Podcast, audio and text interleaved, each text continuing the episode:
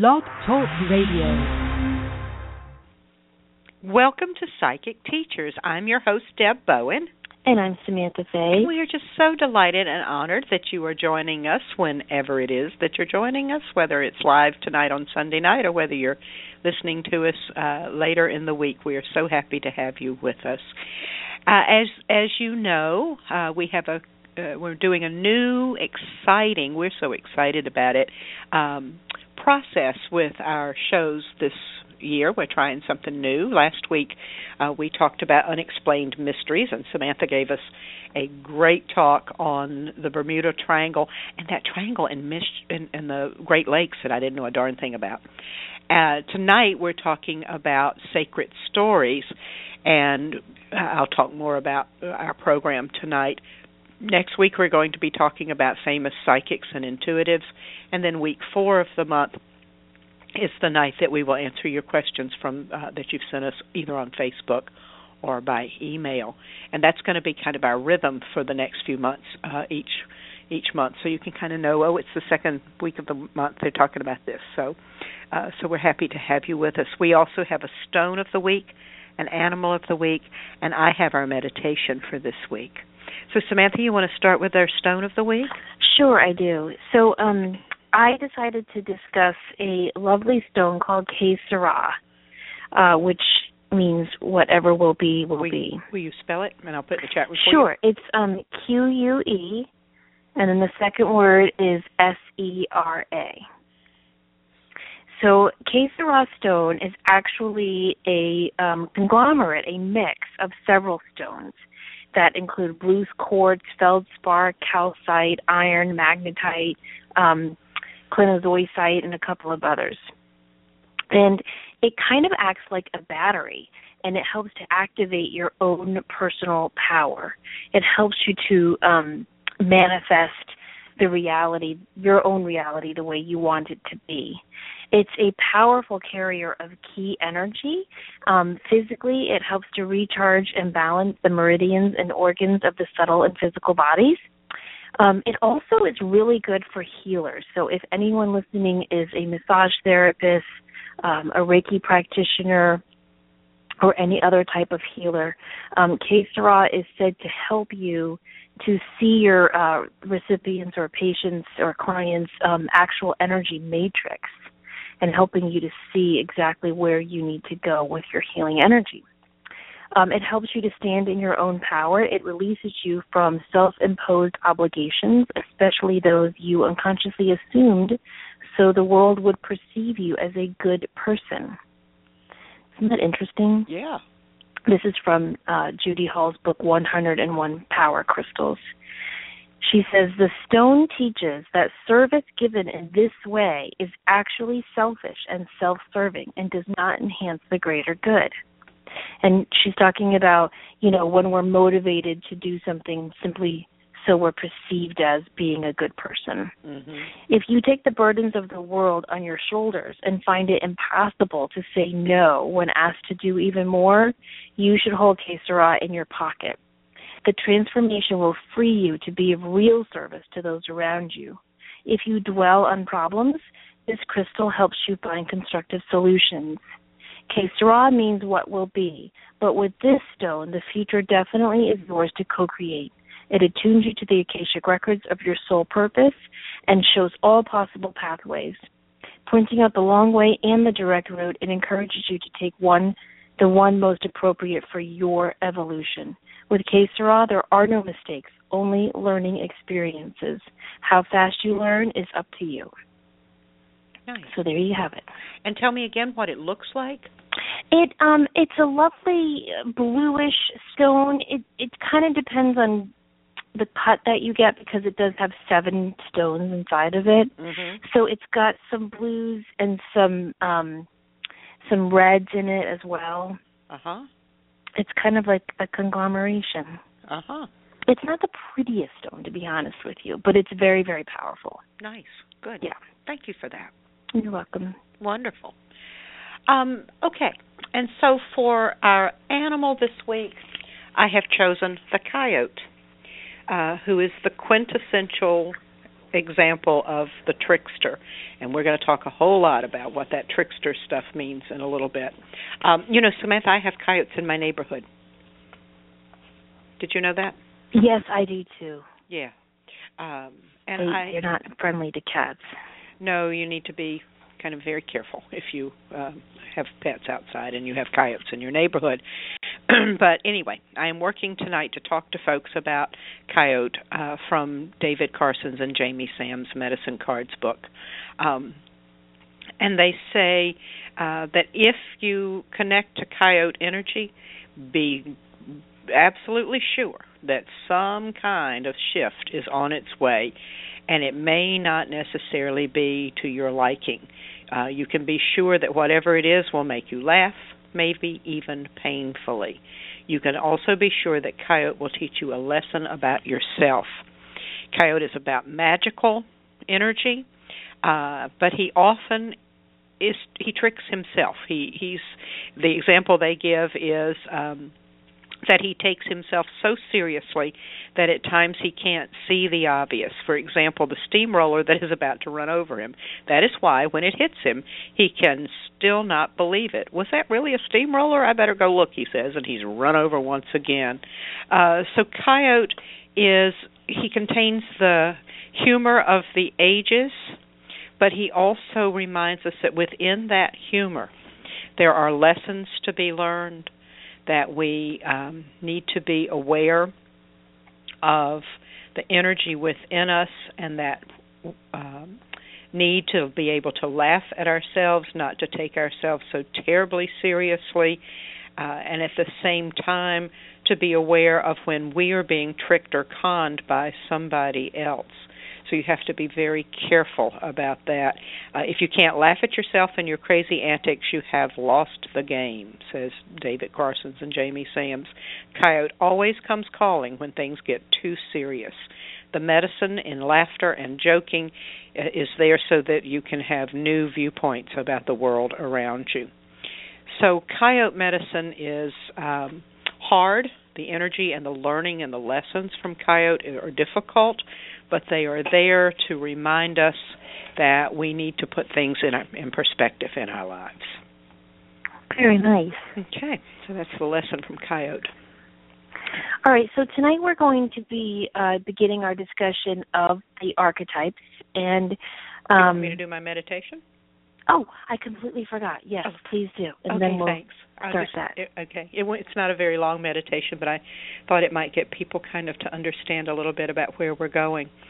So, if it is safe for you to do so, close your eyes, take a deep breath, and drop your shoulders, and just go with me, very softly and very gently, out into a landscape that might almost seem like a moonscape to you it's rocky and rugged, and they're giant spires that almost look like drip sand castles with layers of colors of different stones. You know that you're in a very ancient and very sacred landscape.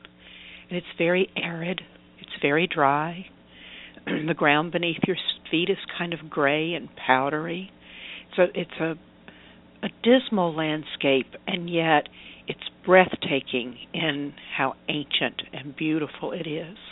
And as you stand just very still in the bottom of a ravine, in this beautiful place that's strange and different to you, you become aware of sounds around you.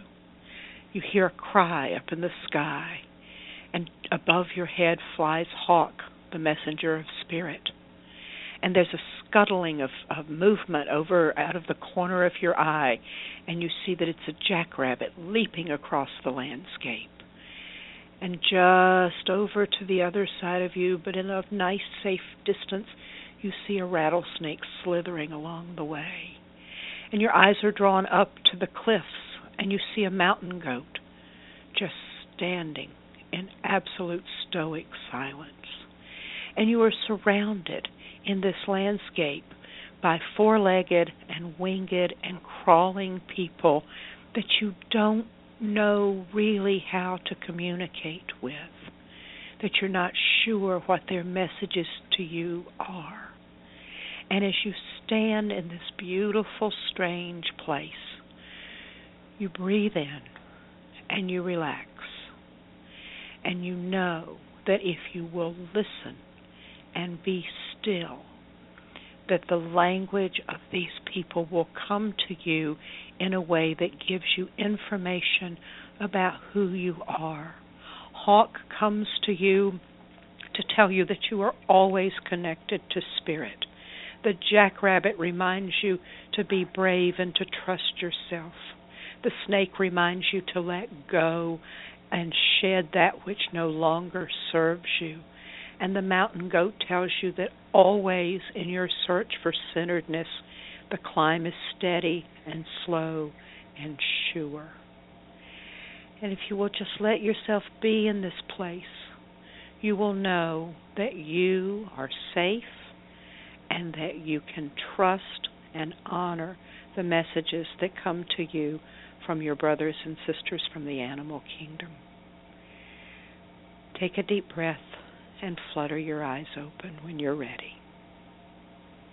That was beautiful. I went to the Badlands. I don't know where people around me went when I when I was doing that, but when I was preparing it, I was in the middle of the Badlands because that's the place where I have seen most coyotes is in the Badlands. So, Very nice. Yeah, there we go. Okay, so now let's tell people about tonight's topic, sacred stories.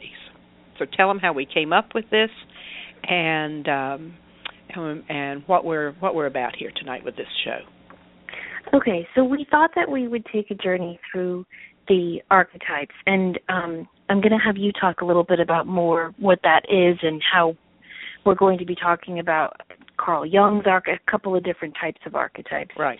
Um, because why do we want to do this? Well, Deb and I believe that when you're learning to trust your intuition and you're learning to embrace your own innate psychic ability, understanding the different facets of your own personality and the people um, around you is so key to really linking into that compassion and empathy that is needed to do proper um, and ethical intuitive work and also just understanding the archetypes that are within you and around you, um, I think simply help to understand your soul purpose in a much deeper and more profound and connected way. Absolutely. Um, and we thought it would be really neat to discuss the archetypes in an organized format that's in alignment with the major arcana of the Tarot, um, because all of the characters that are represented in the major arcana of the Tarot are uh, connected to archetypes. Right, they are. So that's why we're starting with the fool. Yes, because the fool, of course, is uh, the trickster. Uh, mm-hmm. He was the he became uh, the fool key became our joker card in our modern playing cards. Right. Right. So That's why. So so we're going to to try to keep this monthly uh, discussion of of archetypes and spiritual stories uh, moving along through the 22 keys of the major arcana of the tarot. So that's why we're starting where we're starting tonight. So let's talk about that word archetype first of all, Samantha. Would okay. you like for me to go there, or would you? Yeah, no, you could. You oh, okay. All right. Okay. so the concept of an archetype um, is the I. Well, hold on a minute, and I'm going to read you something if I can. There we go.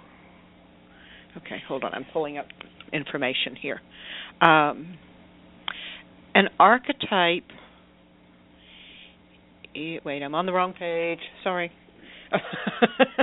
hold on, everybody. I'll get there. I want to. I want to read you this concept. Okay.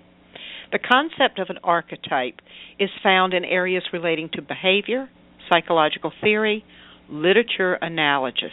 analysis. Uh, archetypes can be statements or patterns of behaviors uh, which other behaviors and objects emulate or copy. Um, an archetype can come to us from from uh, Plato's philosophical idea relating to how we uh, envision and embody the fundamental characteristics of a thing or a person. According to Carl Jung, the idea of an archetype is a, and I'm quoting here and then I'll explain it, a collectively inherited unconscious idea, pattern of, of thought, image, etc., that is universally present in individual psyches. Now, here's what, uh, and, and one more thing to that, and then I'll explain both. And it is also a constantly reoccurring symbol or motif in literature, painting, or mythology that uh, allows us to see aspects of ourselves and human behavior. So basically, what Carl Jung, the, the Swiss psychologist, said was that we all carry within us, in our individual psyches, within our own um, minds and thoughts and hearts, we carry within us a connection to a pattern of behaviors and ideas that are universal. He calls that the collective unconscious. Um, that that all of us have a part of ourselves that is just like everybody else across all cultures. That's the basic concept of an archetype, um, and we see them in we see the concept of archetype in many ways, uh, and trickster, of course, is one of them uh, that we'll be talking about. We see um, archetypes in um, when we talk about goddesses, when we talk about gods, when we talk about um, uh, universal beliefs that transcend cultures. And what I think is important in talking about archetypes is, you know, when Shakespeare says all the world is a stage, you know, and we're all players on this stage, I I really have always taken that to heart and and I really feel that if you can look at all the people in your life as characters in the sitcom that is you mm-hmm. or the drama or the comedy or whatever your life is at the moment i think that it helps you to understand the people in your life better and the role that they're playing yeah so for example if if we you know we're going to be talking about a lot of different archetypes this year there's the lover the magician the servant the, the prostitute the high priestess. Um, there's several the, different the types. Mother, the know. mother, yes. Um, tonight we're talking about the fool. So as I'm, I'm going to just read you some notes I took on what the fool archetype is, and as I'm talking, I just want everyone to think about who's the fool in my life, and in what ways am I the fool in my own life. So think about in your life who plays this role. So the fool archetype, just so you're so you're all very very clear, we can see it in um, a lot of different um, ways in our life in terms of just TV and movies. If you take, for example, like Disney and Pixar movies, uh, which I'm well versed in, thanks to my daughters. I think one of the best examples of the fool is Dory from Finding Nemo um, because well, I'll explain in a minute. And some other examples of the fool in traditional, or I'm sorry, contemporary movies would be Buddy from Elf, uh, the Three Little Brothers in Brave, Olaf from Frozen, the donkey in Shrek, uh, played by Eddie Murphy. Um, Shakespeare in Shakespeare's plays, he almost always includes a fool character. Absolutely. Can you say Puck? yeah, Puck and Bottom in Midsummer's Dream as well. Sure. The um the clown from All's Well That Ends Well. Right. So the goal of the fool archetype is to have fun, to live in the present moment, to enjoy life. Right? Their fear, the number one fear that the fool has is boredom, routine, following rules. Their virtue would be freedom, humor, life lived in the moment. So that's why I'm talking about Dory. If you think about Dory, she cannot live in the past because she can't remember it.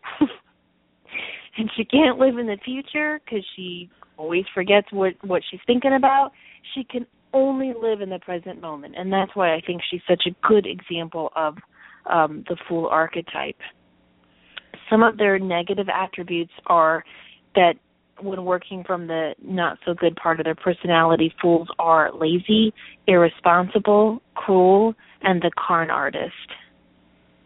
Um, their shadow side is a glutton defined by lust and urges, who does who you know cannot have self control. Do you want to add anything to that? Well, oh, you know, I have to tell you, I was listening to your examples and I realized here's a generation gap between me and you, which is really fun. So, so if you're out there and and and this resonates for you, um, when I think of the trickster image in cartoon characters, I think of um the wily coyote who's always after the roadrunner. Mhm. Who is a lot older No. than No, that's I put Bugs Bunny in our um in our show description. Oh, you did. That's true. I did, yeah. That's I true. like the coyote too. I do. No, I and or like the little skunk from the um the old the um was it Disney cartoons who's always trying to woo everyone and so yeah, I think that there are um other examples from older cartoons. What what are some other ones that come to your mind? Uh, well, I don't know. I was I was all fascinated by the ones you were talking about. So, but I think people have gotten the gotten the idea. But you know, I think when we think of uh and and this is one of the best ways I think that um movies certainly get this across to us is in those those children's movies. But um and I'll talk more about some literature and, and I have some literature examples uh here in a little bit, but um I think that we think of that trickster energy as not being very deep. We think of it as being kind of shallow. It, we don't think about the real psychological and, and uh, spiritual implications of the trickster. And I want to talk for a few minutes more about those because we see tricksters in religion and in culture so much. Um, that I think it's important to talk about that. Jung says, Carl Jung says, that the trickster is, is a manifestation of our own collective unconscious. Um, he suggests that the trickster is within all of us, just sitting on the borderline between our unconscious and conscious thought. Um, he is loved and people enjoy him uh, we enjoy that part of ourselves. He he's the um, he's the jokester. He's the one who keeps everybody laughing and everybody happy. And yet, he also, as you pointed out a few minutes ago, can be a malicious practical joker. He can also be someone who really makes us look at ourselves and and face our shadow side. And that shadow side of ourselves is that part of ourselves that we don't like to talk about. We don't like to acknowledge or admit that we carry within us aspects of our personality that are unkind or um, dismissive. We don't we don't like to carry that, and and yet the trickster is there to show that to us. Um, this article I'm working from says in Native American stories, which of course there's no such thing, it depends on the tribe, uh, the trickster is takes the form of the coyote. He is earthbound like man, but is constantly trying to transcend his fate. He is always attempting to try to fly and do something that he's not able to do, but no matter what, he can't escape being human. And that's one of our lessons from the trickster archetype is that it's okay to be ourselves that it's it's fine to aspire and to achieve but it's also to say to ourselves sometimes we are enough. We are enough. Well you know when i um when i think about the fool archetype i always think about you know laughter and, and humor and where do you what do you find funny? And i've always said that if you want to know someone's true character look at what they laugh at. Oh, absolutely. You know, um when my kids were little, um there's so little uh that I can watch on TV with my kids and it's sad because so much of TV is just disgusting these days. But when they were littler, they used to like to watch America's Funniest Home Videos. And that show is nothing but videos of people falling down. oh, yeah. You know, and you think about like huh, there's a little bit of the trickster in all of us that, you know, of so many people laugh at that, right? Right. Um, no judgment. I laugh at it too. I'm not saying that, but I do think if you want to know somebody, look at look at what they find um, funny. Mhm. Um, I think one of the best examples of the fool archetype in our modern day culture is Robin Williams. Oh, oh, interesting. He has a wonderful quote that, um, you know, in retrospect breaks my heart, where he says, um, "Who makes the fool laugh?" I, actually, I, th- I think his quote is something like, "Who makes the clown laugh?" uh, where he talks about how you know because people would say to him like how can you be depressed you're so funny and he says ah but who makes the clown laugh mhm mhm and i think that is um that is really hard and i think if you look at you know i'm i'm a really huge fan of uh comics um I just I love to study them. I I love to read their biographies. If anyone out there loves um good writing and likes co- comedians, please read Steve Martin. I cannot tell you how amazing all of his books are. Shop Girl blew my mind, um, but his biography, Born Standing, is amazing. Um, I've talked before on the show how I love that podcast WTF, um, mm-hmm. where he interviews comics.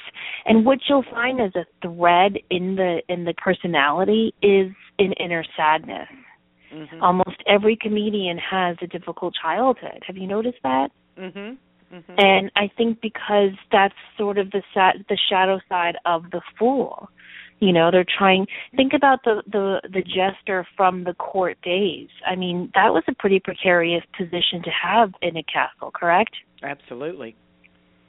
Yeah, you had to make the king laugh, but if you didn't, um oh my gosh, Deb, one of my favorite movies of all times is um the history um oh my gosh it's just it's leaving my head. It's um mel um oh my gosh the history of everything. The history oh, of the world part one. That's it history of the world part one. Mhm mm-hmm. remember when he plays the fool for for caesar? Mhm and he starts making joke like weight jokes fat jokes or something and caesar's um overweight and he gets killed or uh, um they try to kill him so that's kind of like the the, the traditional court jester.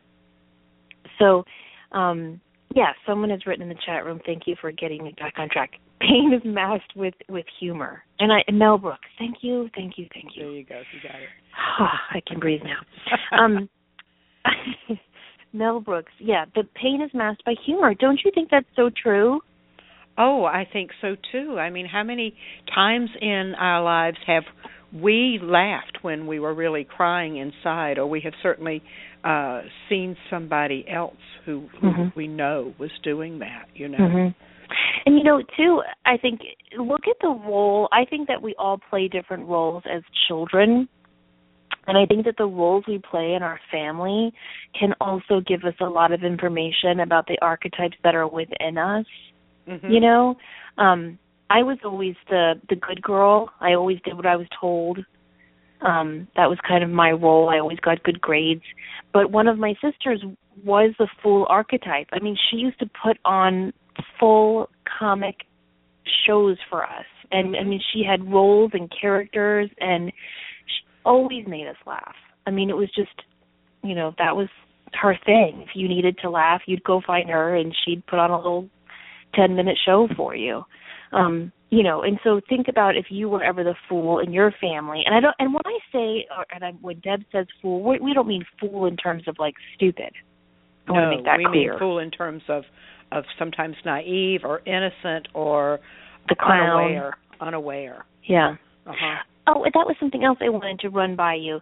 You know how um how interesting uh how the the okay so we say that the fool has this positive and negative side right? Like like it's humor's masking this inner pain. The clown, I think, is so symbolic of that, right? Mhm. Because you think of a clown as someone who comes in and makes everyone laugh, but first of all, clowns can be scary, and they can. There's something sad about them, isn't there? Send in the clown. you know. Me here, and yes, I know that a little night music was a great show, but that's a whole other story. Uh Yes. Um So yes, there is something there is something sad about them and lonely. It's a it's a it's a lonely yeah. path to walk to be the trickster. Um to be um to be the one who who is different because they mm-hmm. are they mm-hmm. are different and they are they are seeking You know, mm-hmm. uh, they do want to. They they are seeking. Here's a, a question that I found in a um, in an article on a university website. Um, tricksters often show up the flaws in the quote big gods. Uh, why? If tricksters threaten order, authority, and hierarchy, then why do tricksters appear in that story? Why are, why are they needed? Why do we need the trickster archetype? And I think um, that we need the trickster archetype because he helps us to see ourselves. He helps us to see that we repeatedly begin this journey to self enlightenment, which is what the the Fool in Tarot does. As as the first card in most decks, in tr- most traditional decks, his number is zero. He has no number, and it is it is that Fool's journey to enlightenment that he winds his way through the major arcana to get to. And so here he is. If you're familiar with, uh, and I'm working here out of my head with the image of the the Fool from the Waite Rider deck. Uh, here is this youth um, who is standing on a pre- precipice, ready to embark on a journey. Um, and and is he really going to step off of that and into the unknown? Is he willing to um, risk what it takes to learn about himself or herself? Um, is he really willing to enjoy the the the journey along the way because he looks very happy and that's what a trickster looks like but is that who he really is inside and mm-hmm. what does he and and this is an interesting thought for me because I don't know that I've ever thought of it this way what does the fool in the tarot teach the aspects of himself as he goes along. Not only just what does he learn, because he becomes the magician, he becomes the emperor, he becomes the hermit, he becomes the hanged man as he moves his way, he becomes death as he moves his way through the tarot. But what does he also give back as part of his trickster energy to those other archetypes? What does the fool give back? That's a great that's a great thing to think about. Isn't it an interesting mm-hmm. thing? It is. Um, you know, you can everything that we're discussing uh this tonight and on any corresponding archetype show, you can correspond to the hero's journey. Oh, and we will be talking about that because Joseph Campbell is one of my heroes. Oh, me too. Yeah. And the hero always starts off as the innocent fool. Right you know mm-hmm. um look at santiago and the alchemist or harry potter the opening um pages of the sorcerer's stone. Oh yeah i can still hear that conversation with hagrid. I'm a what? Yeah exactly exactly. And you know and i don't i don't want to um spend a whole lot of time on this but in the lakota tradition um there is um a group of people called Heyokas. And Heyokas are the tricksters. They are they come to ceremonies and to celebrations often walking backwards. Sometimes they even drive their cars in backwards. Everything they do is backwards. And it's to help the people uh, to know to laugh because it is through laughter that uh, we we open the gateways to communication with the divine. It is through joy and that we also need to see ourselves from both the front and the back, from that front side of ourselves and from that shadow um, side of ourselves. Somebody has written in the chat room Loki from the Norse traditions, and absolutely that is true. Are Hermes, uh, Hermes from the Greek tradition? Um, yeah, um, Samantha. Yeah, I have a story about Loki I yeah, want to share later. Samantha's going to be talking about that. Oops, Samantha, we're at the halfway mark. We need to take a break and um, and tell people about our sponsors. Okay. Okay. Uh, do you want me to start? Yeah, I okay. do. So we are sponsored um, by Audible. If you go to audibletrial.com backslash psychic teachers, you will get a free one month trial of um, I believe, the internet's number one online listening resource. This week, I am recommending Caroline Myss's The Language of Archetypes Discover the Forces That Shape Your Destiny. Um, it is almost 13 hours. Uh, here's what it says about the book. Have you ever felt that your life was guided by larger forces, unseen but very real energies that influence every direction your life takes? In her renowned work as a medical intuitive, Caroline Myss examined the patterns of hundreds of archetypes that exist in human consciousness and found that each of us has a sacred support team of 12 primary archetypes. Once identified, these archetypes allow you to discover your highest pers- purpose, which she calls your sacred contract. I was on her website doing a lot of in doing preparation for tonight. It's a good website. so if you go to audibletrial dot backslash psychic teachers, you can listen to the language of archetypes by Caroline Myss for free. And I just need to add this because we had a listener shoot me an email about this today. Um, if you are uh, pagan or Wicca and are interested in Scott Cunningham's work, um, they are having a sale on some of his books on Audible today, and it just is. is I think it ends tonight at midnight. Oh, no, I like it. He he he explains things very succinctly. He really does. A lot of people really love Scott. I'm sorry he was gone too soon for for us. Absolutely. Mm-hmm. Um, anything else from Audible? No. Okay. Um, just a quick thing note to you, uh, and I hate to do this on air, but um, I'll forget it if I don't. We've had several people send us messages asking us to put on our Facebook page the book that we recommend each week. So, can we remember to do that? Oh, sure. Mm-hmm. Yeah. Okay. Good. Because I always forget it. You know. All right. Let me tell people about our other sponsor tonight because I am so beyond excited about this sponsor. We are sponsored by Mystic Elements. Mystic Elements is a metaphysical store in Wilmington, North Carolina, uh, where Samantha and I sometimes do some work. I'm offering my tarot class over there this month. I'm starting a couple of meetup groups over there. Uh, but let me tell you about about Mystic Elements and what they want you to know. It is a metaphysical center that focuses on offering products and services for spiritual growth and living. They offer a myriad of spiritual products and services, including a vast array of crystals and stones, tools for spiritual growth, and a team of practitioners who offer energy healings, angel work, spirit guide communication, mediumship, and more. In addition to our products and services, we offer monthly and specialty workshops, events, and meetings. We have created a destination that welcomes people from all walks of life and all beliefs and invite you to visit our store while you are on your spiritual journey. Their online store is up and running.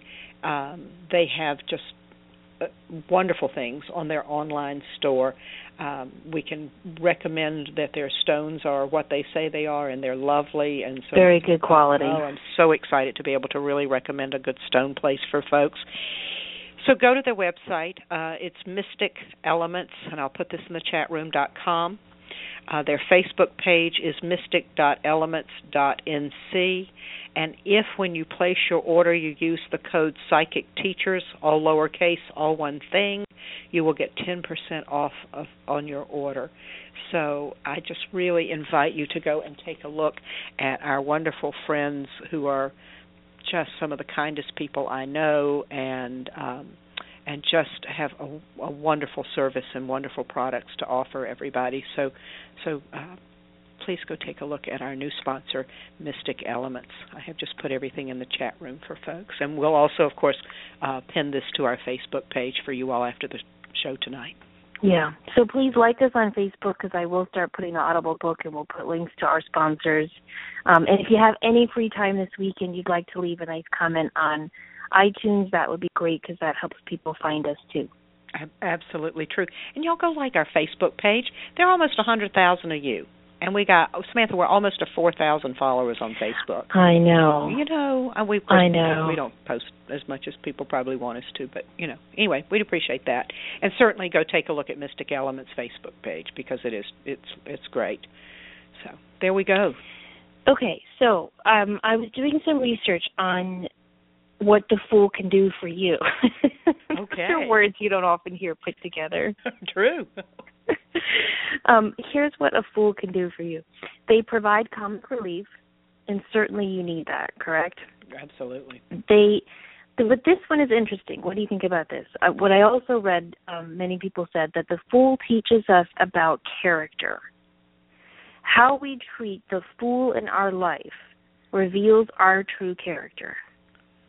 Mm. And what I was reading was saying that the fool in um like in stories and and whatnot are, is usually kind of like the sidekick, that you know, kind kind of like the Chris Farley um of movies. Mm-hmm. Um Donkey and Shrek, you know, Shrek is always like, "Oh, whatever, Donkey," and and Olaf in Frozen is just kind of like this silly little snowman who you know, you know, kind of makes jokes.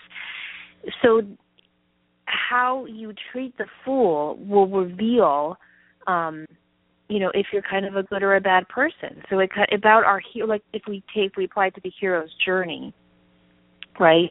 Mm-hmm. we can we can look at how the hero treats the the fool char- character the the sidekick and then we can learn more about them. Like if you take for example shrek he can't stand donkey um and yet he feels bad for him and so he lets him kind of like tail along and come um come along with him. And so it shows us that yeah shrek is trying to be this independent um you know ogre but he has a heart. So it's a way for us if you look at the fools in your life and you look at how you have treated them it'll show you kind of what your true character is.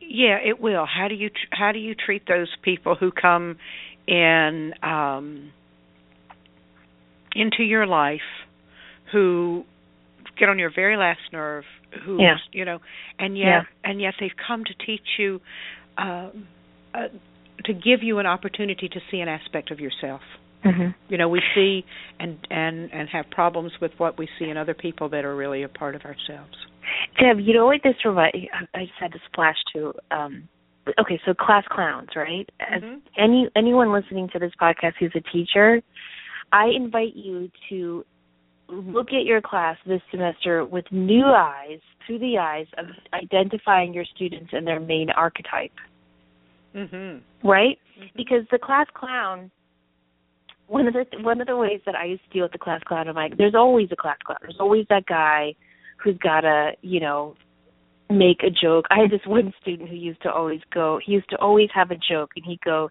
You feel me, Miss Faye? Do you feel me? Do you feel what I'm saying? I used to Oh, laugh Lord. hysterically and I'd be like, Yes, I feel what you're saying. Um but sometimes you have those like aggressive or arrogant class clowns. And so I used to always say, um, okay, guys, apparently Doug really needs some attention because he wants us all to laugh at him. So you got the floor for 10 minutes. And I would just let him, you know, tell jokes for 10 minutes and then he would totally give me the rest of the class period. so I don't know what that reveals about my character, but that's how I would deal with it. Um, the fool also teaches us to be free. unencumbered unencumbered yeah and to live in and to live in the present moment and um how to laugh at ourselves uh yes yes not to take ourselves so doggone seriously mm-hmm. Absolutely, that is true. Um, but you know, th- these these are true. Um, but he also think of this as, and I'm I'm quoting here from Eden Gray. Think of the fool as spirit facing unknown possibilities of self-expression as he enters the world. He stands on spiritual heights about to step down into manifestation. Every person uh, must journey forward and choose between good and evil. If he has no philosophy, he is the fool. no philosophy meaning what No, no like belief foundations systems? and belief systems. Yeah. hmm okay well that leads me nicely into loki can i tell my loki story? Absolutely. Tell your Loki story. Okay, because um, I read something interesting about the whole point of Loki as the trickster god. Okay, so Loki is the trickster god, god of Norse mythology. Um, it's said that he is the son of a giant. He's the father of the serpent who slays Thor. Um, he's also the father of Fenrir the wolf, who bites off the hand of Tyr and who kills Odin. Uh, Loki is also the father of Hel, the goddess of the grave. Now, I could be mispronouncing her name. It's H E L. Yeah, I don't know. I... And because she's the goddess of the grave, I decided to pronounce it Hel, but I could be wrong. Mm-hmm. Um, he there's so many really cool stories about Loki. I I don't know why I'm so fascinated by Norse mythology, but I got into it years ago. And um it's really it's really a cool thing to to learn about. It's it's very different I in my opinion from Greek uh obviously Roman which is the same as Greek mythology and Egyptian mythology. Uh really really neat. They're they're very much a family in Norse mythology and and Loki is just kind of like that annoying younger brother who can be super mean too. He shows a complete lack of concern for his fellow gods and goddesses. In all of his stories about him, he is a scheming coward uh, who cares nothing but for himself and his own pleasures. So here's just a typical example. There's a story called The Kidnapping of Idun, and again, it's I D U N. Not sure if I'm pronouncing it right. Loki is held captive by a giant who says that he will kill Loki unless he can bring him the goddess Idun. Loki tricks Idun and delivers her to the giant. So that's not super nice, right? Because Loki's like, you know, basically like bargaining for his life. If you let me go, I'll bring you the beautiful Idun. And then he tricks her into going to the giant. Um, so he does, and so the giant kidnaps Idun, and and then the gods find out what Loki does, and they freak out and they threaten to kill Loki unless he runs and rescues Idun.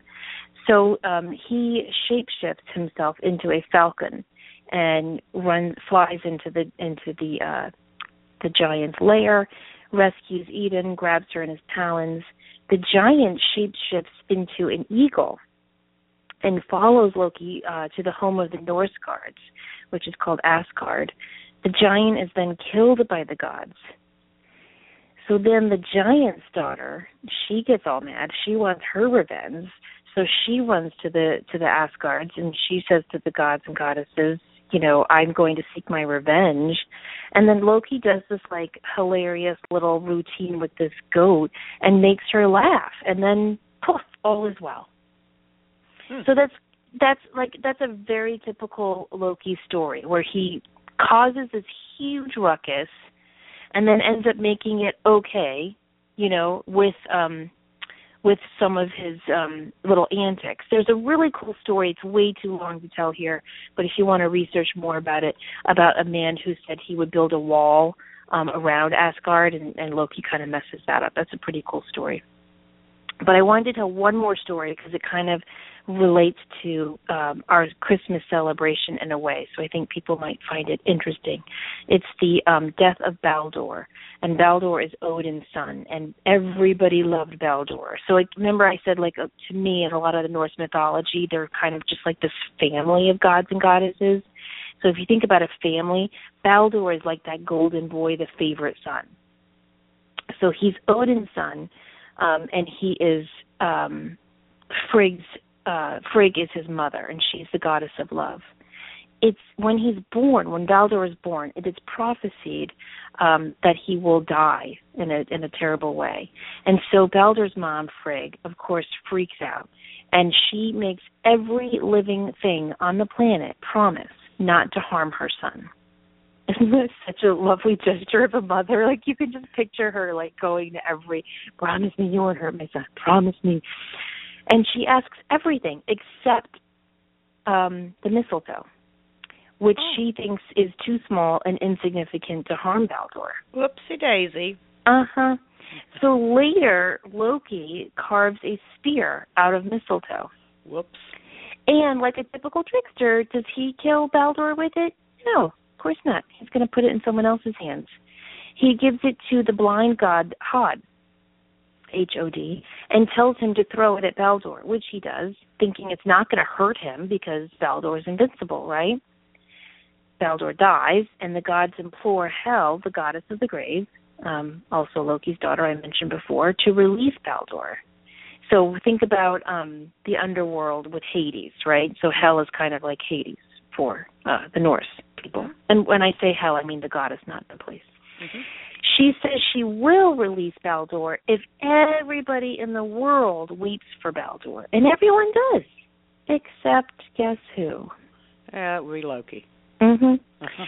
So there's one story, one version of this myth is that it ends there, and then the gods take their revenge, and I'll tell that story in a second. It's very quick.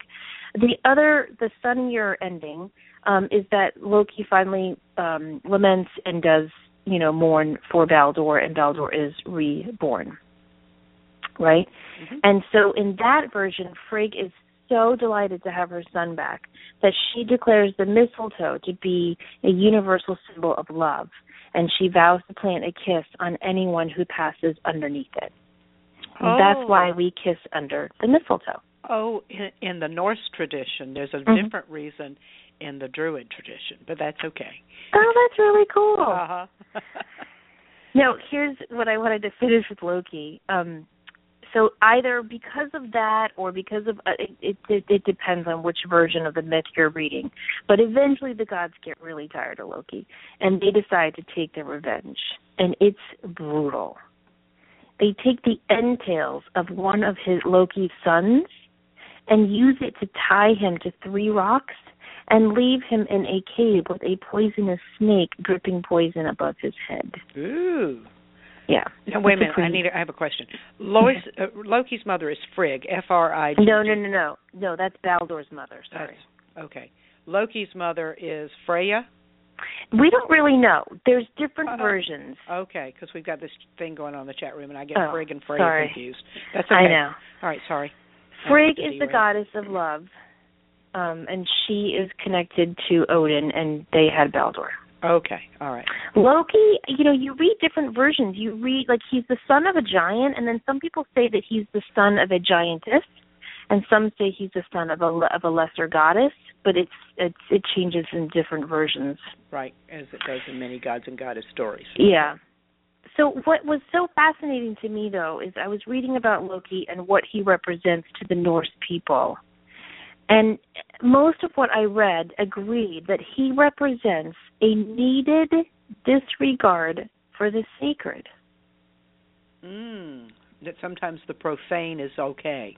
Uh-huh. Uh-huh. Yeah. I think it's really important, you know, if you think about it because I think what what scares me uh more than anything in life, really, more than evil people, um is is black and white thinking. Oh, yeah. Oh, right? yeah. And I and I think if you take the sacred to its negative side, you can get that black and white thinking.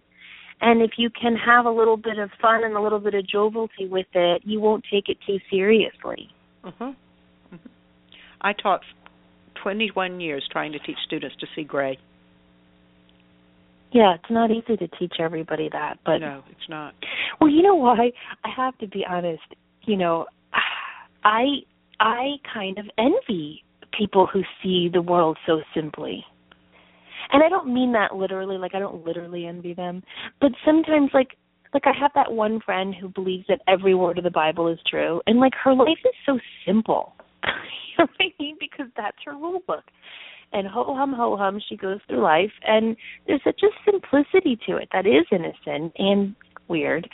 Um you know, but I I can't I've never been a black and white thinker. I've always see, seen 50 shades of gray and I don't mean that in the weird way. It's meant now. oh, yeah, please let's not go there. Um, well, but you know, it is in the gray that we honor possibilities. Mhm.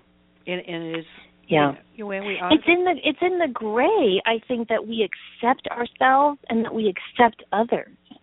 And we learn to laugh at ourselves Uh huh. and we learn to laugh at others you know sometimes and their antics and and sometimes not not in a mean way but in a just a i i call it my what's up with that Mhm. thing Mhm. like really Mhm. you know Mhm. um yes open mindedness lives in the gray says beth in the chat room and she's so right yep. um that yes that is true and to just and to look at those possibilities and to just marvel at the um to just marvel at the complexities of of the foibles of humanity Mhm.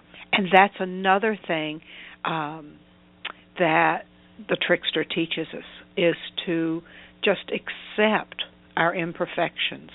We may not always like them, we may not always respect them, but they're there.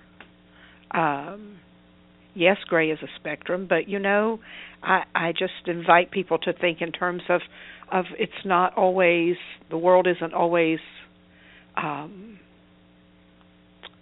so clear and clean cut. Um, you, in fact, there's a, a in in um, the Order of the Phoenix. Sirius says to Harry Potter, "The world isn't divided into good people and Death Eaters." Right. You know, and uh, that's true. It's just true. Well, and I think too that the trickster, the fool, the clown archetype uh, reminds us that we are lovable with all of our, you know, with all of our successes and with all of our failures, with all of our positive traits and with all of our faults, we remain lovable. Because if you look at like Loki, for example, or even you know Hermes, or I always like the scarf, but and any trickster element in mythology, um, they are lovable. I mean, they drive us crazy reading those stories about them. We're like, oh, come on. But at the same time, you know, we love to read about them too. Uh, we we do because at some level we recognize a part of ourselves, mm-hmm. and that's what the archetype does. That's what the concept of archetype does. Is it um, it says this is a part of us. We are connected to this information, to this way of being, to this way of thinking. This I am the trickster. Mhm. Yeah. Yep. And I think too, you know, if you look at I love to read articles and stories about um elderly people and kind of like where they are in life now and what they think about their own life. And if you look there's always a common theme with elderly people and they will always say everything I worried about doesn't matter. Yeah. Yeah. And I think part of the fool archetype helps to try at least to remind us of that when we're in our teens, in our 20s, in our 30s, and so on. I, I was talking to a friend today on the phone about uh she was doing some purging and cleaning of of her study today and we were talking about you know does it really matter that you got all this stuff? Can you just let it go? Can you can you begin to lighten your load as the fool has done? Can we come full circle to that? Mhm you know i remember when those those chairs that um like like we carry beach to the beach and camping that you know they're in a tote bag and you put them on your shoulder you know those those folding chairs and now they got recliners and love seats and all that stuff. You know the ones i'm talking about? They're in the yes. different color bags you know there's a time in my life that i'd have been happy for that to have been my living room furniture. I'd have been okay with that. Mhm well i've circled back around to that. You know i i don't care about having fancy stuff anymore. I you know and i think that's one of the things that the trickster also teaches us is to look at what we value and what is what really matters and what is the simplicity of who we are. Mhm mhm yeah and to get you know if if if the fool card in tarot kind of represents the beginning of the hero's journey the beginning of our journey mm-hmm. it can also represent um you know getting back to basics getting back to what's really important. Absolutely. And and are you willing to embark on this journey mhm of of self discovery and finding those other archetypes within you which is where we will leave people tonight in that thought and knowing that we'll be back to this in 4 weeks yes and next week we're going to be discussing nostradamus correct um, yeah, and a couple of other things. A couple of others. Yeah, we're going to talk about some of those really old uh, psychics and some of the work that they did. So we hope so, that. Go ahead. I was just going to say we hope everybody has a great week. You go ahead. Yes, and and I was well. I was going to say we are uh one week into Mercury retrograde, so everybody hang in there. That's right. It is, and we are in Jupiter retrograde. Oh, that's right. Uh-huh. And you know, this really isn't so bad if you just are soft and kind and gentle with yourself and with others and bless electronics and don't sign any contracts. You'll be just fine. Exactly. And in the meantime, be the light. Be the light, everyone. Thank you and good night. Bye bye.